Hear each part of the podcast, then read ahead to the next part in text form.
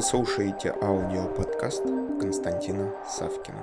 Как мы с вами принимаем решение? И от чего у нас с вами реш...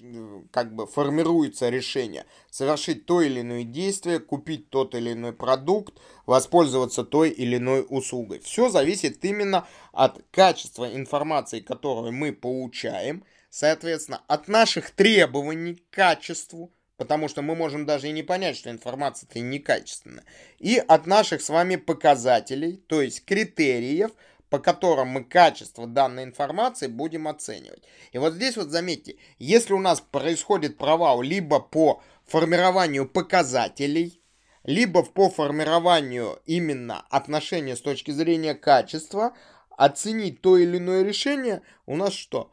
Правильно, за, мы будем затрудняться затрудняться. То есть фактически мы будем совершать ложный выбор. Ложный выбор. Таким образом, мы что видим? Мы видим фактически формирование теории рациональных ожиданий.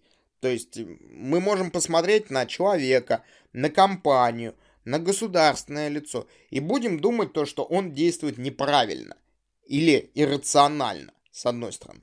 С другой стороны, как только у нас эти мысли будут возникать, сразу же задайте себе простой вопрос. А какие у нас критерии непосредственно оценки поведения?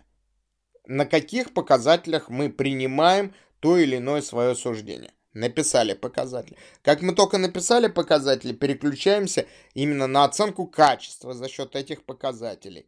Далее мы запускаем цикл обратной связи и смотрим, какие показатели мы что, учли, не учли, оцениваем важность этих показателей. Таким образом мы формируем непосредственно что? Именно фундамент нашего понимания того или иного процесса, того или иного решения.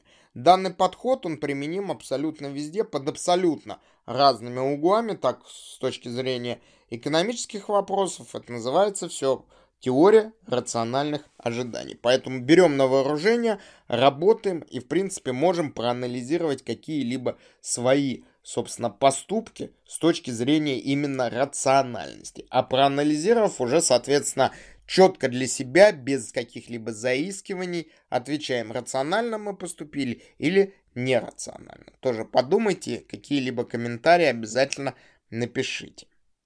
На этом пока все.